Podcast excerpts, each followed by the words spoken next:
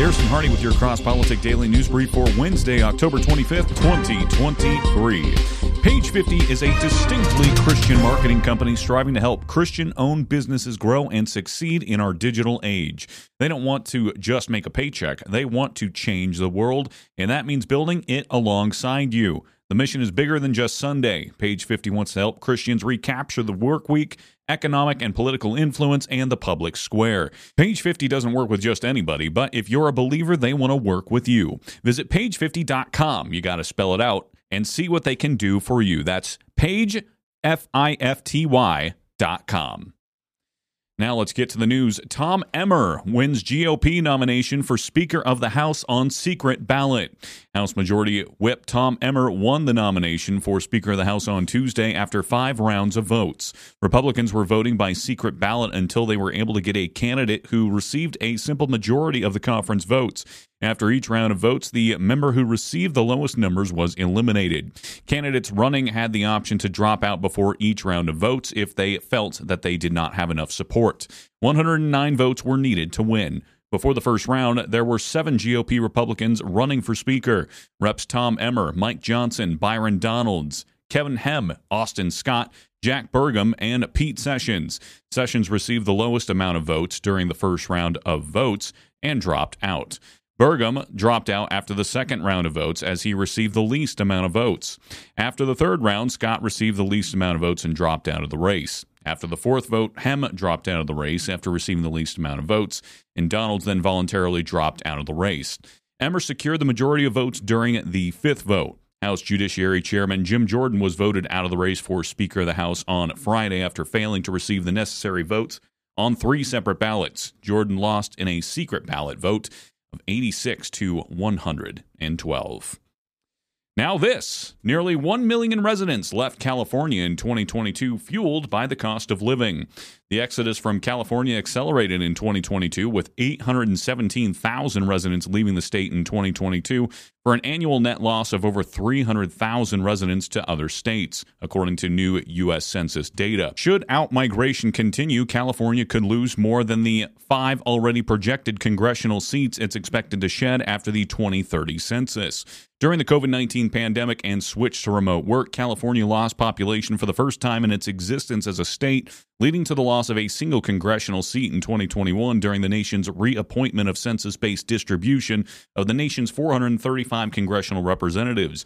With a smaller congressional delegation, the state would have less power to shape federal spending. While California Governor Gavin Newsom has not addressed the new numbers directly, when challenged by Fox News host Sean Hannity on California's population decline in a June 2023 interview, he said 3% population loss during COVID. My gosh, end quote. Just before the interview, Newsom's Department of Finance estimated the state's population had declined by 138,443 during 2022 making for a 0.36% population loss in a single year.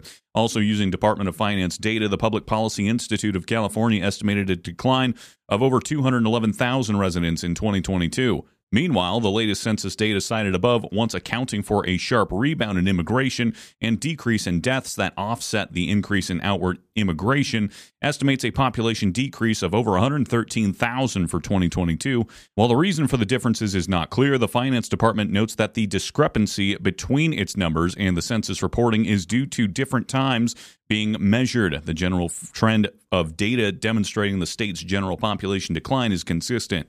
According to PPIC polling, 45% of Californians are considering leaving the state due to high cost of housing.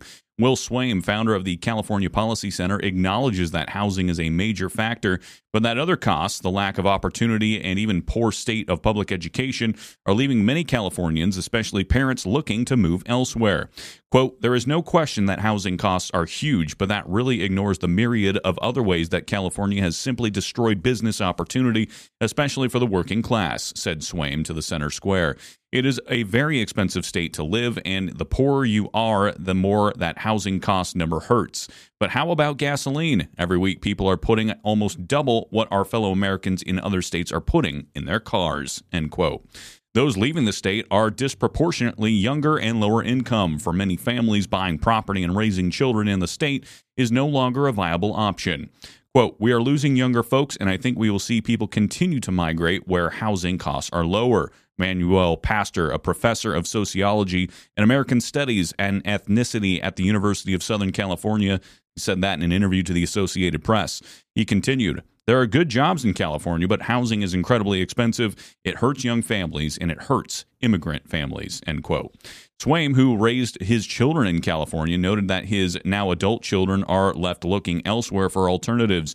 Sharing his children's thoughts, he said, We don't want our children to be educated in California's public schools, but we want them to be educated in private schools that they can afford.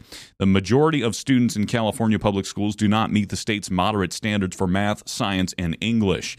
When combining all sources of funding, California public schools spend approximately $27,000 per student. The Education Data Initiative estimates the average K 12 private school tuition in California is $16,337. Hey, talk to our sponsors, Classical Conversations, just saying. Moving on, CBP agents receive new warning in light of Israel Hamas conflict. Authorities along the U.S. Mexico border are being warned by the San Diego Field Office of U.S. Customs and Border Protection, or the CBP, to keep an eye out for foreign fighters connected to the terrorist groups waging war against Israel for the last two plus weeks. Another sign that the border crisis has wide ranging national security implications. First reported by the Daily Caller News Foundation's Jenny Taylor, the Situational Awareness Bulletin sent Friday is titled Foreign fighters of Israel Hamas conflict may potentially be encountered at southwest border and is marked unclassified law enforcement sensitive. The bulletin explains San Diego Field Office Intelligence Unit assesses the individuals inspired by or reacting to the current Israel Hamas conflict may attempt to travel to or from the area of hostilities in the Middle East via transit across the southwest border. Foreign fighters motivated by ideology or mercenary soldiers of fortune may attempt to travel to or from the U.S. to or from countries in the Middle East through Mexico. Among the items border agents are advised to watch for are military patches for Hamas, Palestinian Islamic Jihad, the Hezbollah terrorist organizations, all funded by the regime in Iran. Other possible indicators are military age males, military gear including weapons, camouflage, and the previously mentioned terror group patches, single travelers, and those with undetermined return plans or associations to Israel, the Palestinian territories, or regional affiliations. Agents are also given questions of interest to ask potential suspects with ties to the terrorist organizations to probe whether individuals have any association with military or security services or government civilian agencies, or personal or familial association with Hamas, Hezbollah, Palestinian Islamic Jihad, Popular Front for the Liberation of Palestine, or any other similar groups. It's unsurprising that there's growing fear that terror linked individuals may be seeking to take advantage of the border crisis after a record setting number of apprehensions and gotaways have been recorded on the Biden administration's watch, including an alarming number of individuals whose names matched with people listed in U.S. terror watch lists. Now, this Iceland Prime Minister goes on strike over women's equal pay, gender based violence. She should talk to Palestine about this. The Prime Minister of Iceland went on strike Tuesday in protest of gender discrimination. Prime Minister Katrin Jakobsdottir joined women across the country in a national demonstration against pay discrimination and gendered violence. Quote, We have not yet reached our goals of full gender equality, and we are still tackling the gender based wage gap, which is unacceptable in 2023, Jakobsdottir told news outlet MBL.is. The nationwide protest, referred to as a women's strike, is the first full day of widespread female absence from the workforce since 1975. It'll probably be really quiet. Quote, I will not work this day, as I expect all the women in cabinet will do as well, Jakobsdottir said. The original protest aimed to emphasize the importance of women in the workforce and urge an end to disparate wages between female and male workers. Women in Iceland earn approximately 10% less on average compared to their male counterparts, according to the World Economic Forum. As Icelandic women rights movements have made greater headway in their campaigns, the scope and meaning of the protests have expanded to include other issues.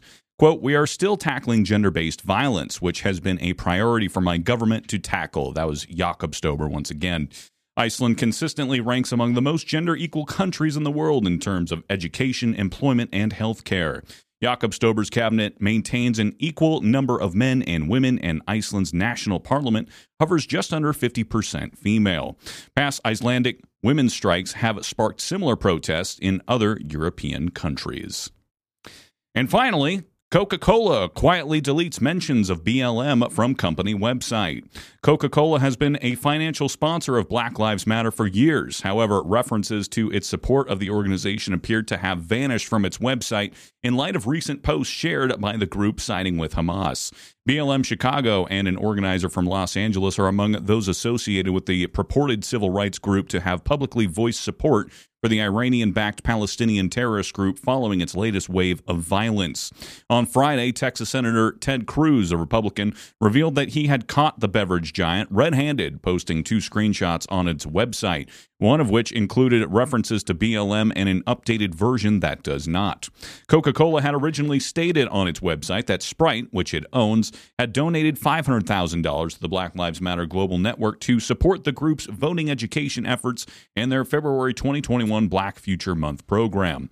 Quote, We're in this for the long haul, the brand led Ayala Shafiq noted. Lasting change will not happen overnight, so we're committed to continuing to amplify the voices and efforts of our community to listen and learn and to actively help create a better shared future for America, end quote.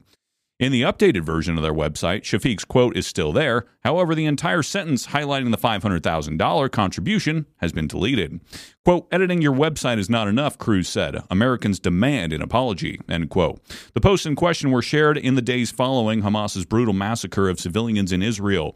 BLM Chicago featured an image of a paraglider with a Palestinian flag attached to his parachute, said, that is all that it is, was the caption.